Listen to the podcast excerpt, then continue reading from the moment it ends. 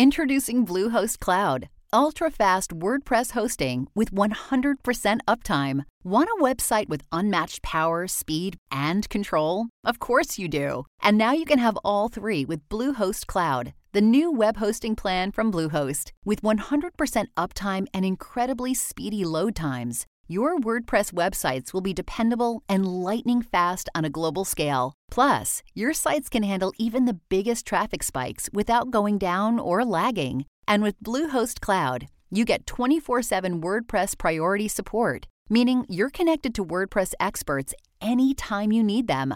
Not to mention, you automatically get daily backups and world class security. So, what are you waiting for? Get Bluehost Cloud today by visiting Bluehost.com. That's Bluehost.com.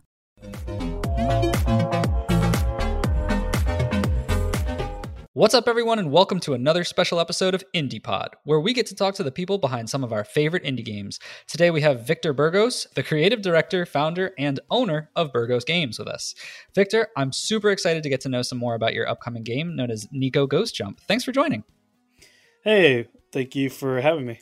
Yeah, uh, it was for those listening. I, I actually posted a uh, well, a post on Twitter being like, "Hey, I need some indie devs," and so yours was your game was one of the ones that was shouted out. So I was like, "Oh, cool!" It's it's one that I have seen because it's on Kickstarter. I've I've noticed it because we have a, a part of our podcast where we talk about Kickstarter games upcoming. I haven't specifically picked that one, but I thought, oh, this is great because you know it'll get uh, some more insight into the world of those developers who are trying to to you know successfully launch their games. Um, but before we get started, let's instead talk a little bit about you.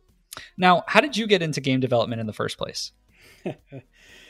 well, mine was a very, very long, long road. Um, so, I mean, obviously, most who get into game development probably have some kind of affinity to video games. They either grew up with it in you know the 80s or um, now nowadays you know they they just they're just addicted to it or I won't say addicted to it, but they they enjoy playing video games, right? You don't right. just get into video games for the money for the most part. well, right. definitely not in, not definitely not indie gaming, right? Not definitely not indie dev, but um, but uh, usually you don't go into the game industry thinking about you're going to be making hundred two hundred thousand dollar a year you know salary right uh, right, right it's more about the passion right? it's definitely has it's definitely passion yeah based. Um so i'm a, a little older than most um devs that started out so um you know, I was born in the 80s, uh, Nintendo Entertainment System, when that first came out, I got me one of those, or I should say, my dad got me one of those. Um, and so, you know, I basically grew up on like Super Mario Brothers and all those um, good Contra. Oh, man. Yeah, now I'm thinking about like all those good games back then. uh, yeah, so anyway, so really great games back then. And so I grew up on video games the whole, whole time. And I kind of had – an inclination back then when I was growing up, especially during high school, that I kind of wanted to get into um, game development.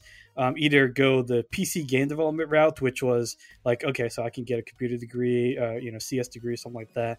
And mm-hmm. I was on track for that. Um, but I took a little detour. 9 11 happened. Um, mm-hmm. And so I ended up enlisted in the United States Marine Corps. And oh. yeah, so even then, I still had my a mindset of getting into video games. So while I was uh, stationed in Iwakuni, Japan, so I was stationed in Japan for almost four years, and oof, let me tell you, that is great too, especially if you love video games. Um, yeah, so sure. yeah, so I was there for almost four years, and um, early on, again, I was like, oh, I kind of still want to get into video games. So like, how can I do it while still be enlisted? Um, and lucky for for us, if you're in the military, they they pay for your tuition um, mm-hmm. while you're in. So I was like, okay, well, maybe I can take some classes while um, I'm stationed or whatever. So I ended up um, applying to this this college. It was one of the very first colleges that did online uh, video game courses, and it the well, actually, I think video game courses in general. And it's uh, it's probably some, especially the older generation, they might uh, remember this college. It's called Westwood College, and they mm-hmm. had this really funny uh, commercial um, on TV about like if you really want to be a playtester in video games and stuff like that, then call now, whatever, 1 800 Westwood, I think, whatever it was called. Um, right. So, so, anyways, they had the online program though, and I, and so I was going to um, submit my application, and then I got deployed though. Um, so you know, whole thing with you know Operation Enduring Freedom and Operation um, Iraqi Freedom, and, and so like the whole global war on terrorism, basically, um, kind of I won't say spun out of control. It was already getting it was getting pretty heated up already by then, um, right. but it was it was getting heated. So I just lost. I honestly just lost um, the time. Really, it just it just like it was it was never I never got back into like okay let me go ahead and apply get back into like trying to get into a video game degree or whatever or mm-hmm. you know get classes going towards that um, i ended up doing some college um, regardless but it wasn't uh, video game oriented it was just like regular just random general studies and stuff like that uh, right. however after 12 years in Marine Corps I got out and I went, ended up going to the Savannah College of Art and Design and um, I went there directly for their video game the development degree. So after uh, almost four years, actually, by that time I already had college credits, so it the degree took less than four years. But um, I graduated in 2017 with my uh, my you know bachelor's in fine arts and video game development.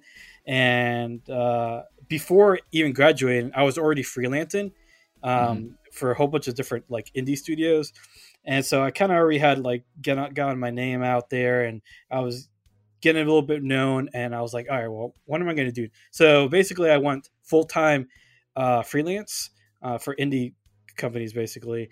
And gotcha. uh, I, I did. Uh, I worked on a crap ton of projects, and eventually, I got one of my big breaks was uh, with Monochrome Games, and I ended up being their lead uh, programmer for Contagion VR Outbreak and so I worked on that for shoot, I don't know, um, uh, about a year and a half.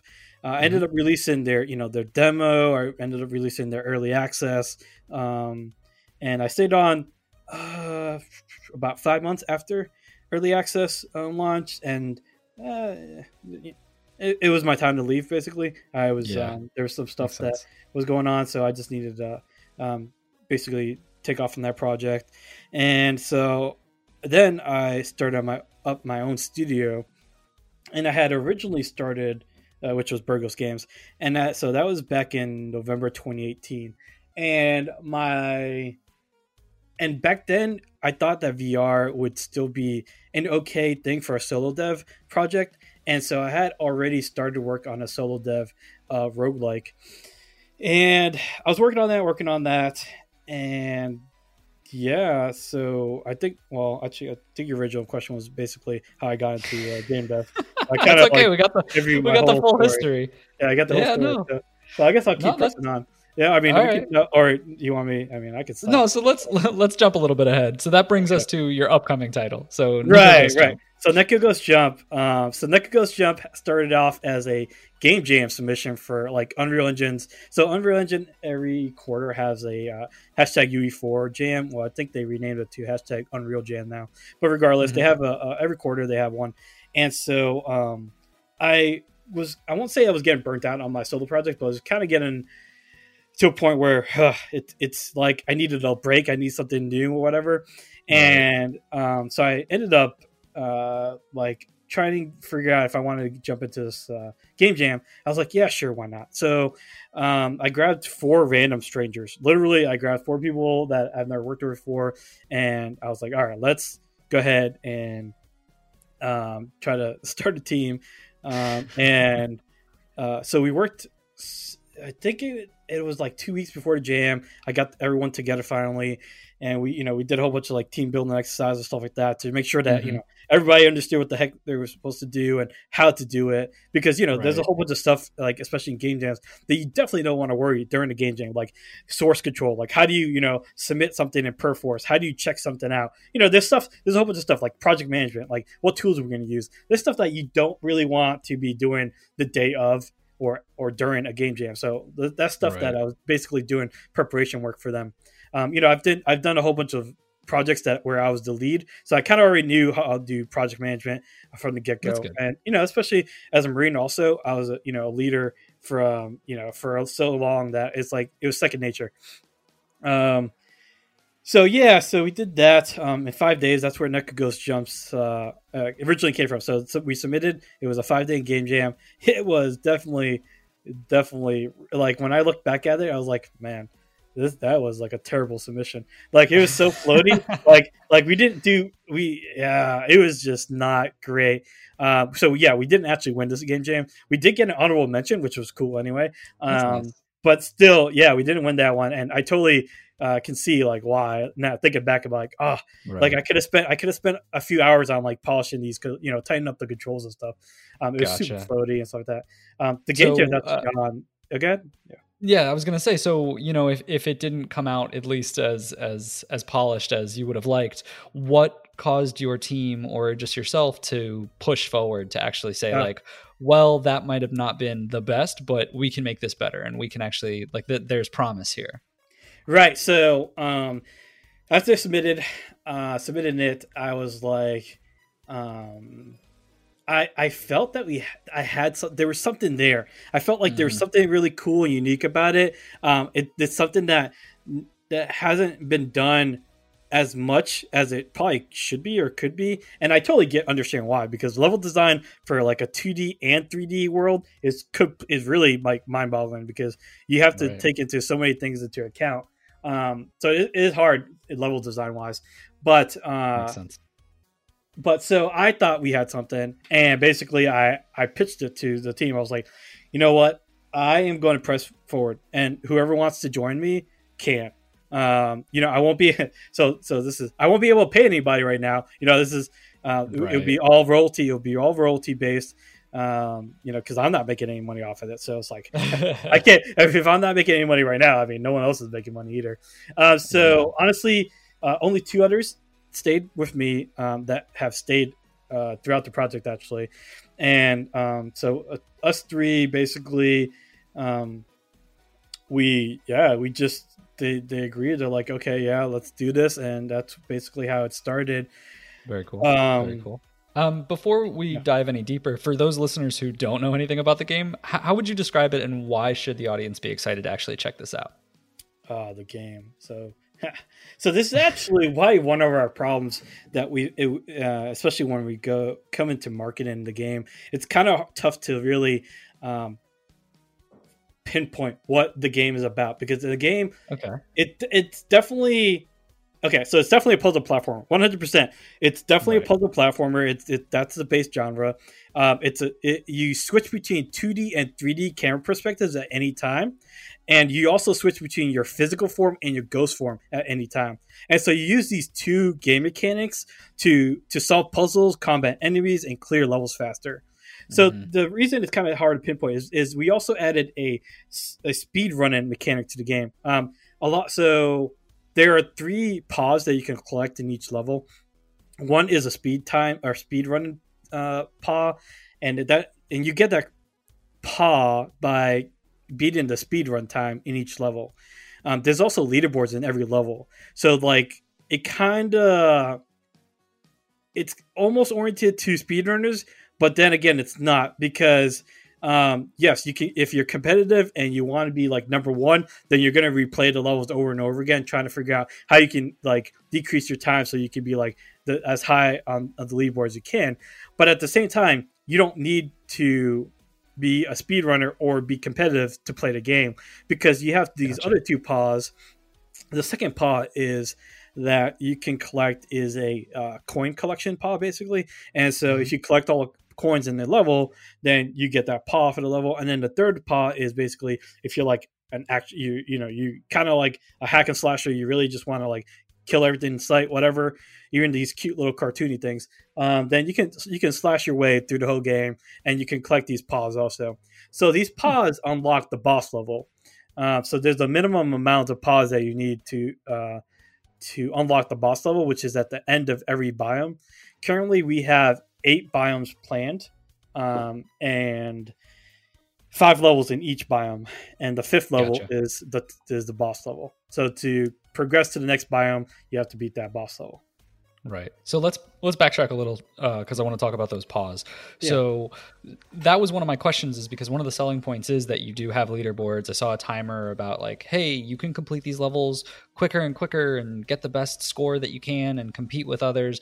But you're saying that even though there is that element the, and to some degree you will have to i would assume depending on the amount of paws that you need to actually get to that boss level but how much of this is is you know uh, from an accessibility standpoint if that's not your thing could you go about the other ways of saying like could i complete the game if i said I don't want to do time trial stuff at all, but I'm fine with collecting the coins and, and killing the enemies. I just want to take my own pace at it. Is yes. that something that's viable in this game? Exactly, it is. So that's why um, that's why it's tough to market. Like I keep, mm-hmm. so I market to a whole bunch of different people. Basically, I I, I market it to casuals, and sometimes um, in some marketing slides, I sometimes market it to speedrunners, and then sometimes I'll just do action uh, market slide um, for when it comes right. to like uh, the uh, the copies and basically the the marketing pictures and stuff like that. Um, because you can it's basically I call it the play your way system. You you mm-hmm. basically mm-hmm. can play however you want. Um, and yes, you can play if you don't want to rush and try to. Uh, you want to take your sweet time. Then yes, you can. You can explore, find all the secrets, collect all the coins, and basically kill everything. And then you can get to and you can progress through the whole entire game like that. Right, right. Okay, that's perfect. Um, let's talk a little bit about inspiration. So I'm getting a lot of Wii era Paper Mar- uh, Paper Mario vibes just because of the 2D, 3D uh, changing perspective mechanic. But from this game, what would you say were your main inspirations? So honestly, the theme of the game jam was the inspiration. So we, while we are currently marketing, um, one of our selling points here is that we're quote unquote inspired by Super Paper Mario and Fez and a few other games like that. Um, mm-hmm. Honestly, the we didn't get any true inspiration from it at the Game Jam uh, submission. The Game Jam mm-hmm. theme was the other side of the coin. So what I was thinking was what were things that were similar but opposite, right? So mm-hmm. and for for a platformer, you have usually you have either a 2D game or a 3D game platformer uh, you know 2D uh, cameras or a 3D camera. You don't have both. Um, at the time, actually, I've never I didn't hear about Super Paper Mario. I never played Super Paper Mario on the Wii. I think it was on Wii U actually. Um, but what, regardless, so at the time I didn't know about Super Paper Mario.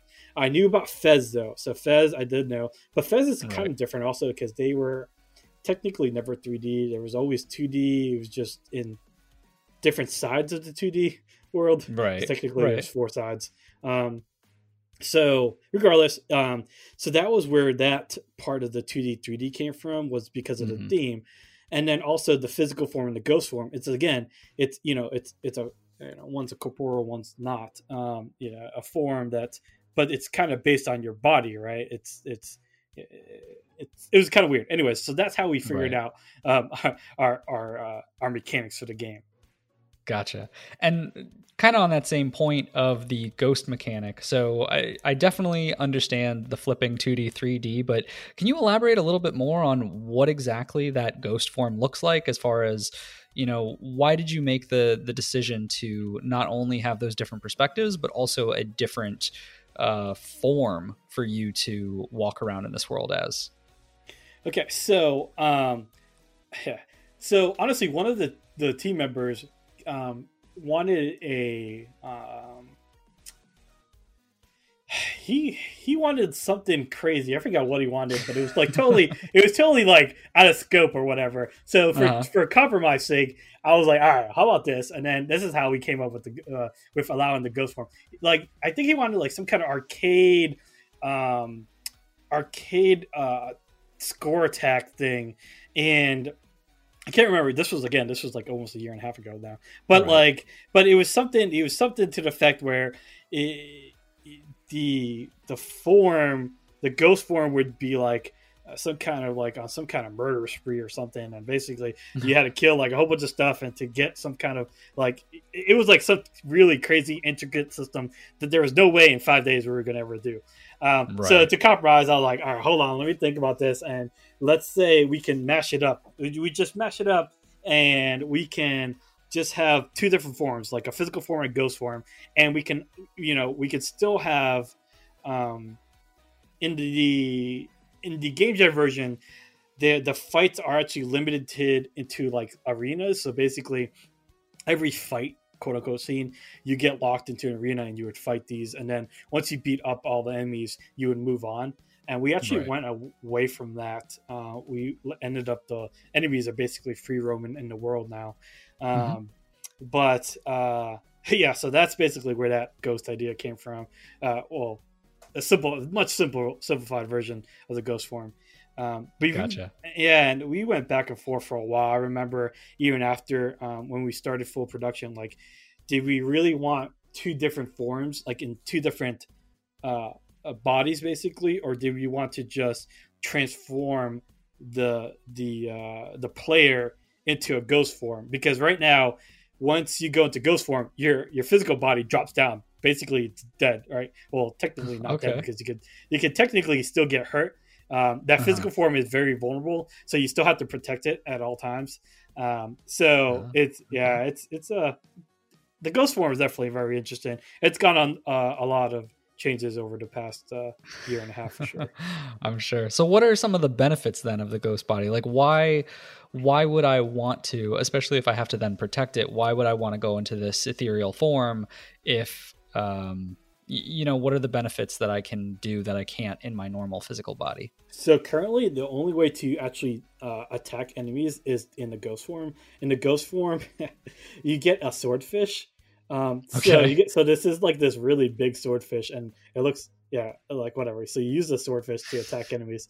Um so i got this idea. It was kind of funny and like I, I got a whole bunch of pushback too in the beginning but i guess people just started um like the, the, teammates just started like okay this is okay this is okay um, but basically if you ever watched um, bleach i don't know if you ever watched bleach anime no but, i haven't okay so this dude has this ridiculous huge sword for no reason but he uh-huh. only gets that sword when he goes into his um uh shoot now I haven't, I haven't watched bleach in a while but anyways he gets this big huge sword uh, and only in the spirit world right and so okay. so that's where i was like okay well why can't because right now in his physical form, Neko Man, I call so I call him Neko Man because I'm terrible at naming stuff.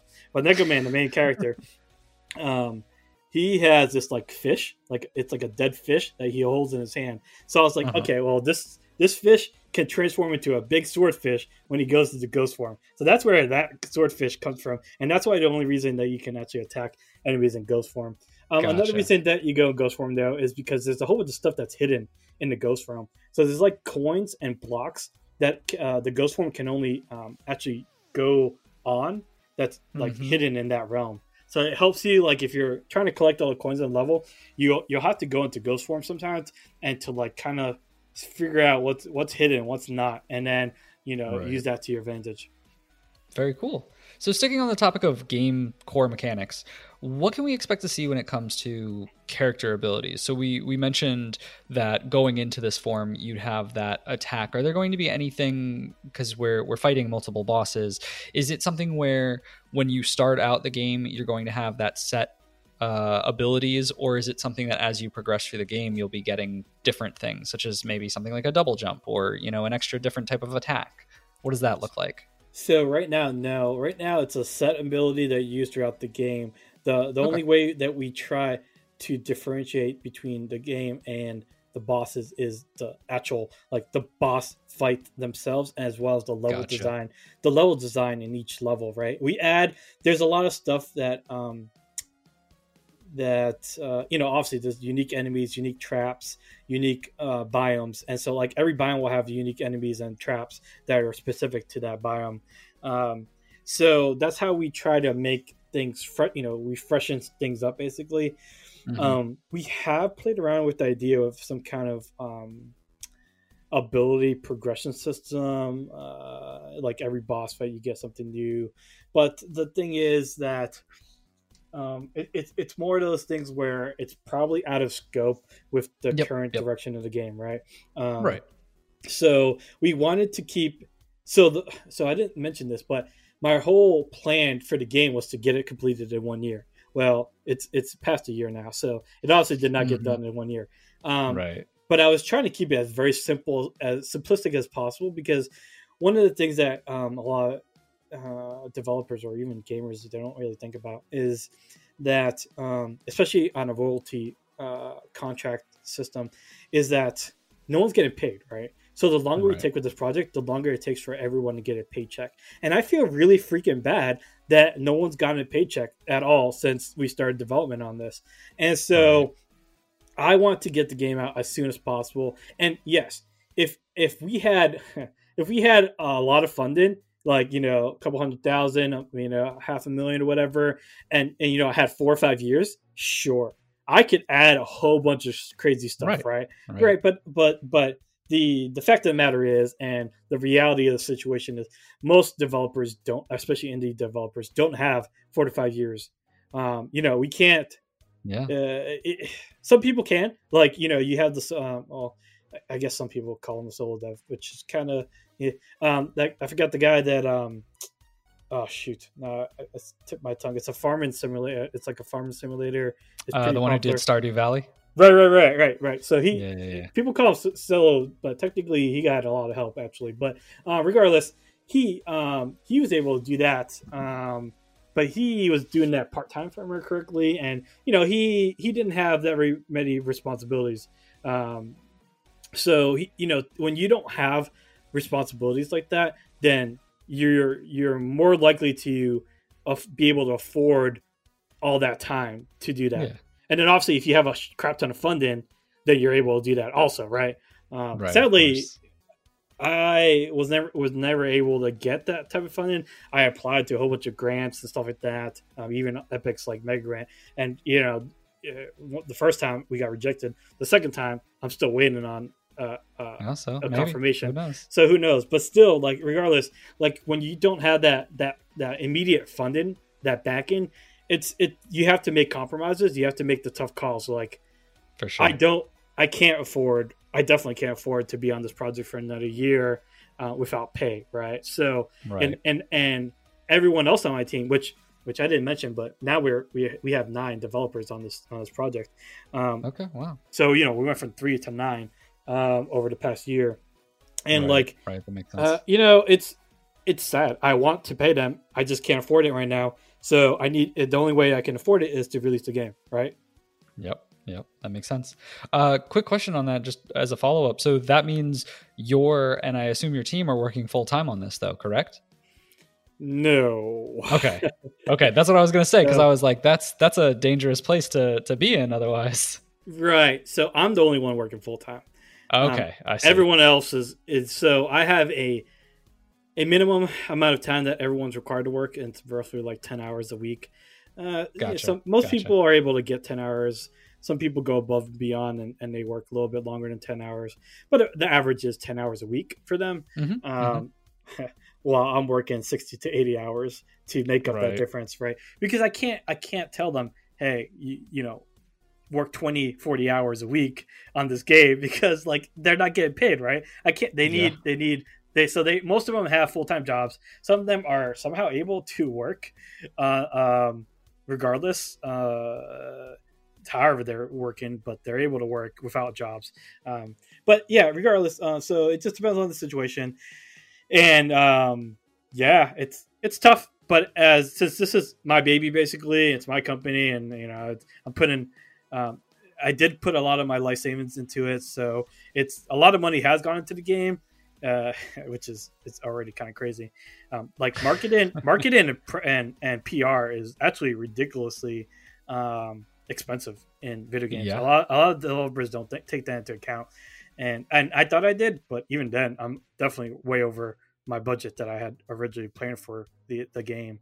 Uh, right. You know, I went right, to a whole bunch of conventions sense. last year or this year, and uh, a little bit of last year uh, before co- coronavirus killed all everything off.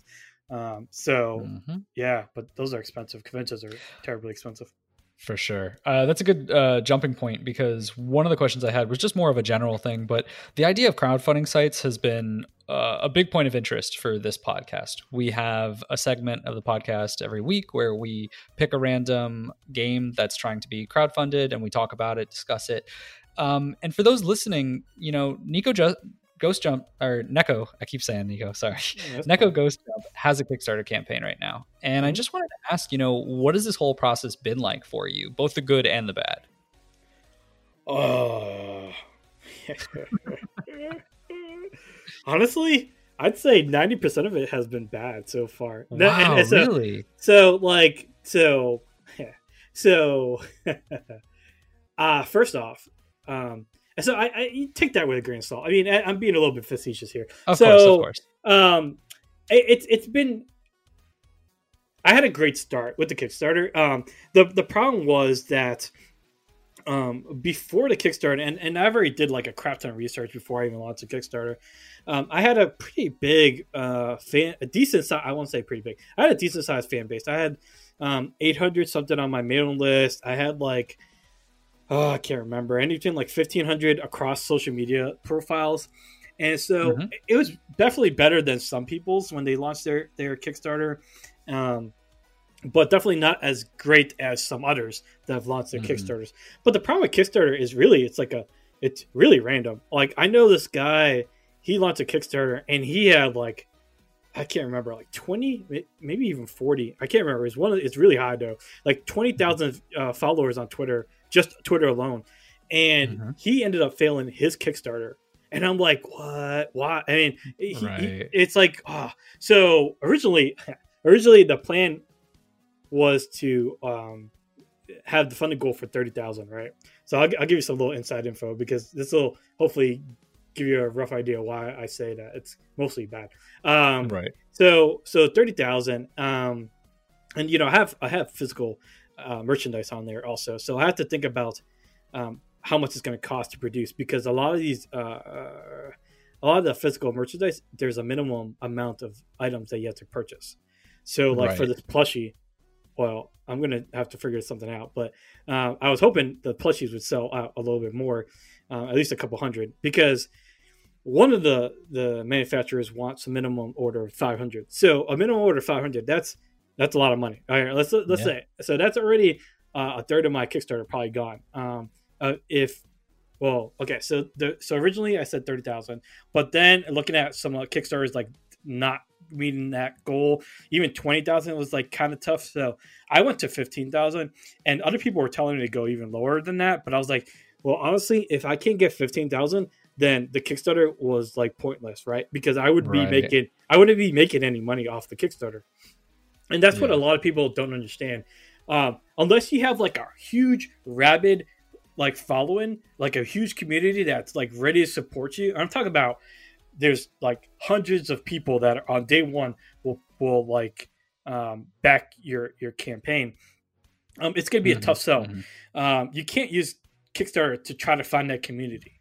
So what I did was the month prior was hire a uh, ad agency, right? So this marketing agency, uh, but basi- basically they just did ads, um, and they did some newsletter stuff too. But um, I hired them out, and what their their objective was to get as many pre-launch uh, uh, campaign followers as possible, right? So Mhm, uh, mhm. we, we had a whole bunch of newsletters and and honestly, like a number wise, they did pretty well. Like they ended up getting just as many newsletter uh, followers as I did over three huge uh, uh, conventions, right? So Right. so I'm like, okay, so I so so I went into thinking like, oh shoot, all these are people came because the whole point of the the pre-launch was for uh, everything was focused on the Kickstarter. So everyone who signed up for the newsletter, the assumption was okay. Everyone who's signed up for newsletter, uh, well, I won't say everybody, but at least hopefully like 25% of them will back the Kickstarter.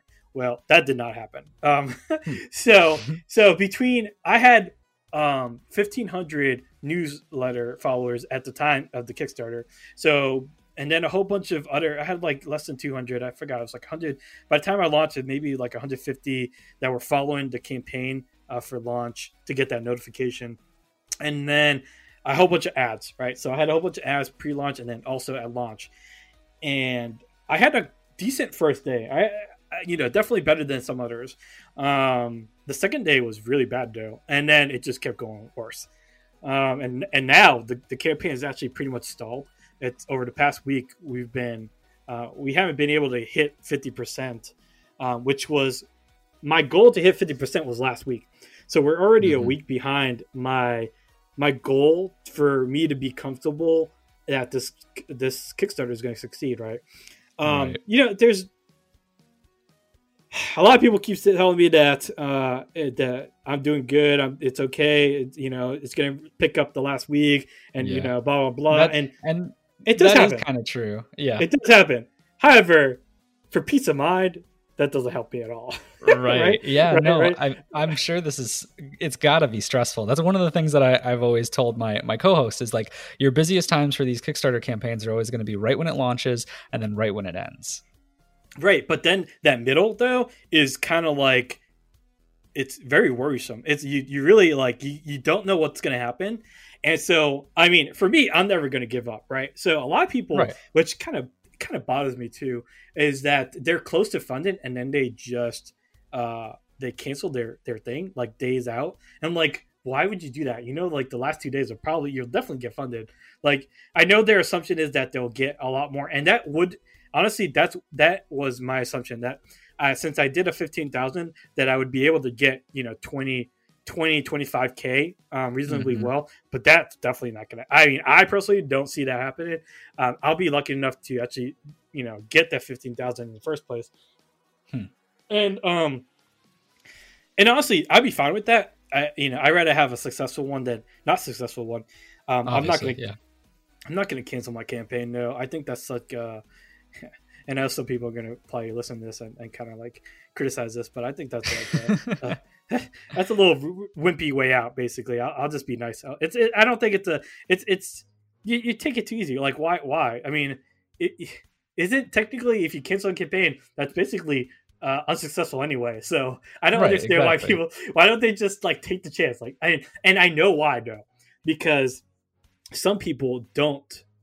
Well, definitely a lot of people don't put the actual amount because honestly, let's let's be realistic here. If I wanted to pay everyone on my team for the next six months. Um, right, fifteen thousand full time.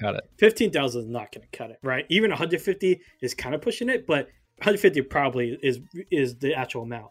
So you see right. a lot of these games, a lot of games, they, they definitely under undersell that thing. Um, mm-hmm. So the fifteen thousand is going to go into a whole bunch of different things anyway. Not every you know, and not everyone's going to get paid until after the game releases anyway. Um, but I was hoping that with the 15,000, well, hopefully I was hoping for a little more 15,000. I can give at least my um, my team members uh, a bonus pay, right? So at least I can right. like give them like a thank you. Hey, you know, here even if it's like only a couple hundred bucks or whatever. Hey, it's a couple hundred bucks that they didn't have before, right? So exactly, uh, exactly. they can use it something like that. But honestly, like I I've put in a lot of money in advertisements in that in that marketing um, that marketing. Uh, company, the agency, um, and I've been doing a whole bunch of paid uh, cor- uh, content creator uh, sponsorships also. Oh, my oh, goodness! Okay. Yeah, yeah, yeah. That's another thing. Uh, uh, we should get on that, on that later. But um, that's that's been that's been a whole different like level. I've never done something like this before. Well, obviously it's my first com- uh, commercial game for my company, but still, right. like I thought it was gonna be. I, I, I thought it was something else. I thought it would be a lot different than it, than it has been and so that's a lot, a lot of money is has basically been going down the drain. Um, it's a lot. It's been a huge learning experience. Um, and so there's going to be a huge post mortem, like all the stuff that I did to get try to get this Kickstarter.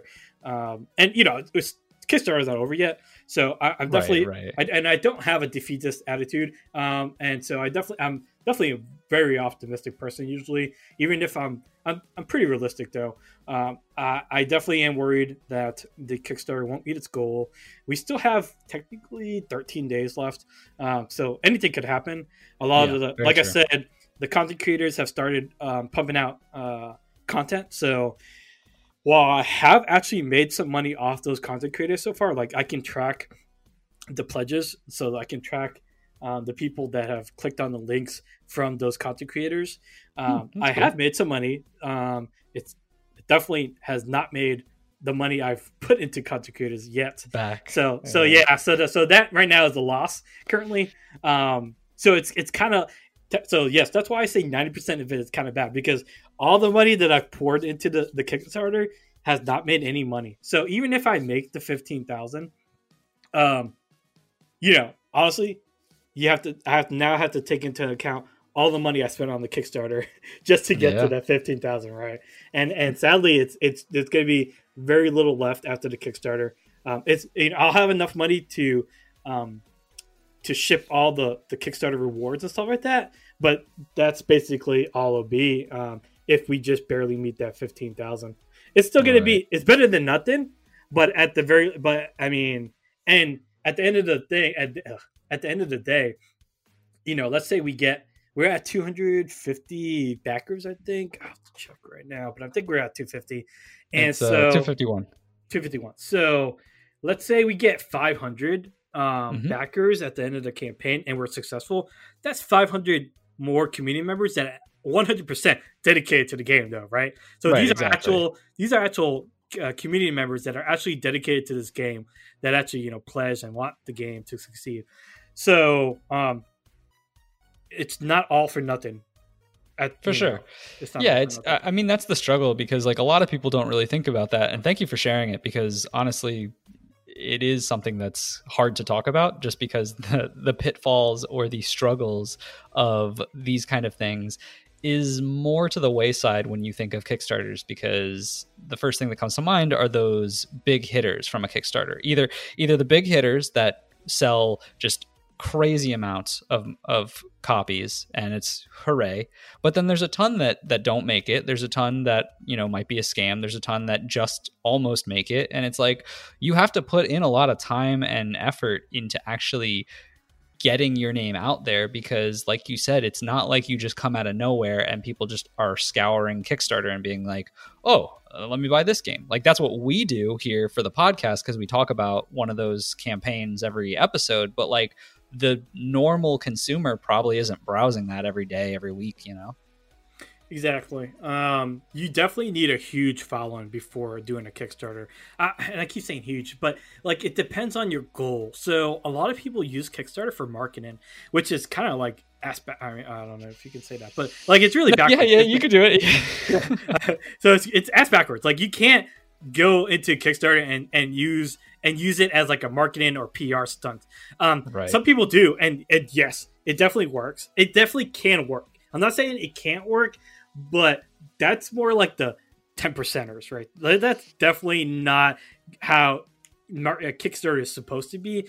Um, and if you already have a huge following, or if you have a if you have a kick ass um, like marketing PR firm that knows what it's doing and mm-hmm. can get the word out about your game. And you have a product that that the good majority of mainstream gamers are going to want to fund. Then you can go a low thing and then you can like upsell basically. You can do all these like little fun things with the uh, um, the stretch goals. You can play stretch goal games. You can play right. oh 1000 we're 1000 funded now blah blah blah. Let's let's can we get to 2000 funded? Whatever. Um mm-hmm like there's this dinosaur game on there that's like doing a ridiculous amount but they and uh no actually i think they did do a decent amount of i think their their their goal was 100000 so i think no I, th- I don't think it was the dinosaur game i'm thinking about but they like they had an actual um legit funding goal. Well i won't right. it's, it's, well legit enough anyway. It probably is more than $100000 that they need but regardless. Um they're but they had a huge like PR kick and marketing campaign. I'm not sure who they dealt with, but um, I wish kind of wish that I knew them. But it doesn't matter. Like they're, but uh, like um, they, they, you know, they were all over, like all over the press, all over. Like I saw them everywhere. Um, every right. time I like went to a different site, is like they were all over the place. And so they have a huge. They're they're definitely going to make their their goal um, before um, before you know the campaign yeah before the the expires yeah. But um but i'm saying but they already had a community though. And, and so that's kind of the thing is like um it's also a sort of validation thing too. Um so i am a it's, it's a um, puzzle platform, right? But Mhm. the, let's be honest, though, it looks like a lot of people just don't like puzzle platformers anymore, or they don't like platformers, or at the very least, they don't like uh, funding them. Um, not anymore, though, because there's like a dime a dozen, and and I totally get that. I'm not trying to say like my game's like like super platinum, like something that's like out of this world, brand new, like no one's ever done it before type thing.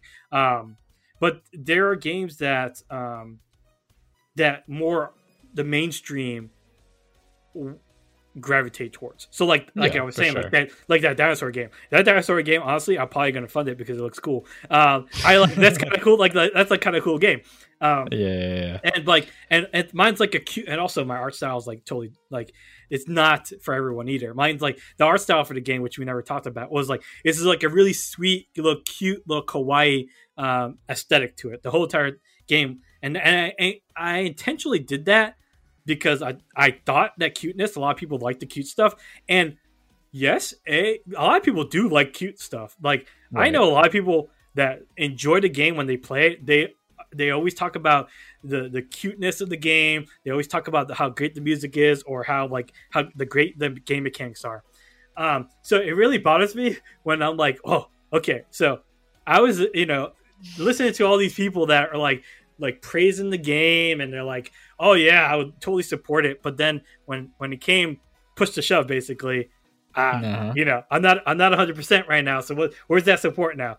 Um, where's it? Where's everybody at? Where's everybody at?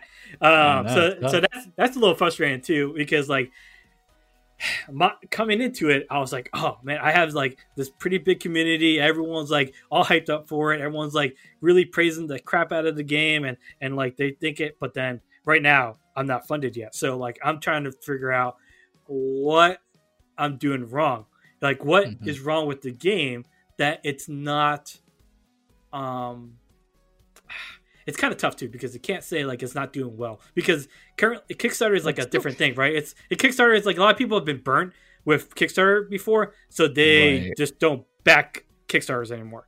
So Yeah. it's kind of tough to to say, uh, oh, just because it's not doing so great on Kickstarter that it won't do great when it launches, right? Exactly. exactly. We just because we launched the prologue, and we're currently sitting uh, for free. I launched it as like a little.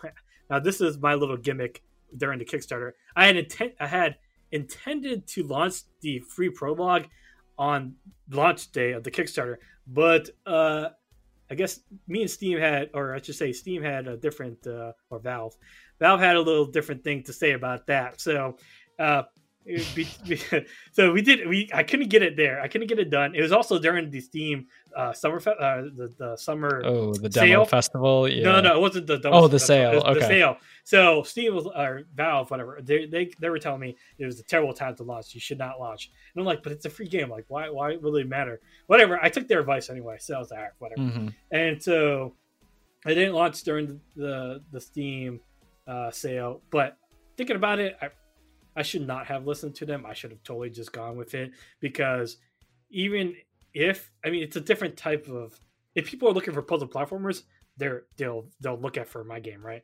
If they're Right, not looking for it, they're not going to find it anyway, right? Because everybody Yeah. knows Steam's algorithms are crap anyway. So so so at the same time, so uh, in hindsight, I should have just done it. Um, Right. but I did it two weeks afterwards, and um, I had hoped to get some traction, so at least a little bit more visibility.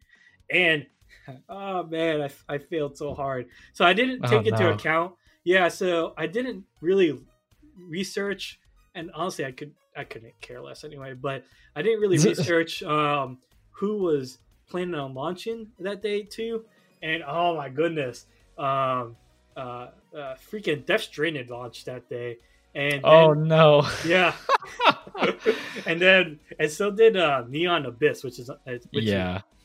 so those two games are did so well that that I don't think and yeah basically no one saw my game um the the demo or the the uh, the prologue The prologue. Yeah. and that's, so ahead no, it's it's tough because there's so many games coming out like every other day. It's it's hard You- to actually get that recognition. Exactly you you can't plan around that it's kind of tough um it yeah it's super tough you Right. can't plan the um you can't plan around it. It's too many games. Obviously, and Tuesday, even though everyone tells you to do it on Tuesday, uh, AAA, everybody else knows it too. So maybe Tuesday mm-hmm. was a terrible day to launch, but you can't launch on Monday. but it, there's always something like you can't launch in this day because this something else. You can't launch during this time because of something. It, it doesn't really matter. You launch whenever you can and hope for the best. Um, but again, that's also, you know, I wish I had a, a, a good PR agency uh, behind me, uh, you know, to get the, the word out a little bit more. Um, I did do my own press release and I did as best as I could. Um, and you know, like right now, I have I'm sitting at six reviews and they're all positive for the game. That's good um, on the that's prologue, good. so that's good. You know, uh, we have I can't. Uh, I'm gonna look real quick if I can. Uh, but last thing I remember, we had over a thousand downloads. Uh, that's, that's, actually not that bad. That's really good. Or a thousand. Hold on, I have to double check. It was kind of weird. I remember being like, "What? This didn't make sense." Right, um, right. It was. Oh yeah. So this is a weird thing. So I have 1436 activations. So those are people that hit that play game button or whatever, and they have mm. it in mm-hmm. their library. Gotcha. But as far as I can tell, and I can tell because the leaderboard back end, I don't have 1400 players. so so I don't know what the heck they're all waiting for uh, to play the game, but I guess That's they just yeah, I don't know, like they just added it or whatever. So I'm looking at the total players sure. that actually played the game, and I'm looking at it's 204 right now. Uh, no, 200, okay. 207. There's a 207 total players, so that means those are the players that actually like actually turned on the game and actually like created an account. Um, gotcha, gotcha. So, it's interesting that at least you get that those metrics to track that and see kind of how it's doing. Right, right. Um, yeah, it's very interesting. And so. Hmm I'm pretty sure they. I wish there was a better way to do this on Steam, but I also have 210 wish lists for this prologue. well, this okay. prologue never. This, I don't know. I don't know why there's wish lists on this prologue. Right? There's, we don't need right. wish lists on the prologue. We need wish lists on the full game. So, so whatever. um, it is what it is. It's kind of. Wow. Yeah, I mean, well, first off, thank you for this has been a very candid interview. We've gotten quite a bit into the behind the scenes as far as what these struggles look like for indie devs, which is something that isn't quite often talked about.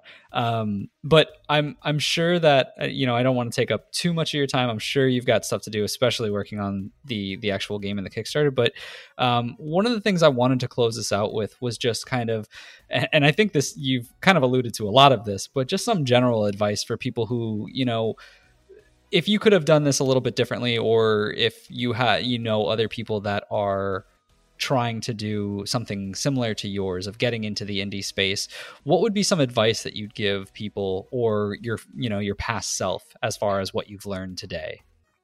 Um i wish i would have done a lot more uh see i can't even so my past self was like almost 20 years ago so i doubt this this would have really applied because youtube was right. barely a thing back then so um actually i don't even know how, how old is youtube maybe 15 years 10 years i don't know but anyways, right? I have no idea, right? So like it's it's relatively new. But nowadays, though, let's so let's just talk about nowadays. Um, ah, there's so many great and free quote. I mean, like this is like in bold right now. Free mm-hmm. uh, learning opportunities out there. You have um like uh, so I do Unreal Engine 4 development uh, primarily, and so even Unreal Engine 4 has started doing, uh, or Unreal Engine has started doing free uh, uh, YouTube videos, instructions. Uh, they have an online academy also. So um, Unity has a huge one now that they just um, made for free. It used to be paid. Um, YouTube videos. There's like a whole bunch of great um, YouTubers out there for for that are doing great tutorials for free. There's no reason to necessarily go into um, to think about a game dev uh, oriented college degree. However, mm-hmm. on the flip side, um, it might be it might be a good idea for some people. Like if you have no idea what you want to do in the game industry, maybe a general game dev degree could be for you because you get mm-hmm. to learn like little bit of you know of everything, and you can kind of feel like what your strengths are. Um, right. right? So, um, but then again, you could kind of do that for free also too, right? You could try to do some art um, tutorials and see if you're even like art inclined or whatever, or you could do some programming, see if that feels, you know, you're good with that, or music, you know, stuff like that. Uh, music's kind of tough though, because like you kind of have to be kind of musically inclined by, you know, because you have to, you know, you I don't know, but uh, I know I'm not for sure. I try, I keep right. trying to like learn like a whole bunch of musical instruments, and I keep failing hard. Um, but uh, but yeah, so uh, my advice is there's a lot of good opportunities out there for free. Start there first before you start thinking about anything paid uh, especially if going to school full time. If you're in high school, for sure, for sure, just look into like YouTube to, tutorials. Um, there's right. plenty out there. Just just go before you consider going to uh, school or college, um, because a lot of especially indie um, studios, um, they'll look at the degree and yes, if if it's in between a, uh, the same skill sets and the same portfolio um, portfolio what's the word here? Uh, greatness here i guess. If, if one portfolio okay. if they both look good um, and the only difference between the two candidates are you know one has a, a degree one doesn't then yeah you, the one with the degree is going to get the job versus the one didn't get a job uh, or didn't get a degree but the flip side right. of that if you have an outstanding portfolio without a degree and then you have this this other um, uh, developer wannabe that has a degree but has but a crappy portfolio, yeah, yeah, you're you're more likely to get that without you know. So it's kind of it's kind of tough. It's it just depends on you. If you know, if you think you can build that, so the portfolio is the is the biggest like thing. It doesn't matter. Like doesn't matter if you go for a degree or not. The portfolio is what everyone's going to consider and and you know for your um for a job application.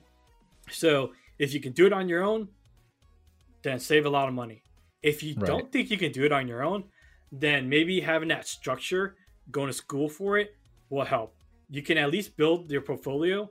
But what I want to say is that be very careful that you don't just do school work and consider that your portfolio because yeah. everyone every every portfolio is going to be looking pretty much the same because in our school, everyone does a freaking mailbox. So don't be that person with a mailbox as your art portfolio. No one cares about that damn mail- mailbox. So, um, so, so consider doing stuff outside of school for for right. practice and stuff like that. Yeah. Yeah, that makes total sense. So for those listening, uh, Neko Ghost Jump is currently they're currently hosting their Kickstarter campaign. Please check them out. Please, uh, you know, try the prologue that they have on Steam. There's many ways to find out if this is the game for you.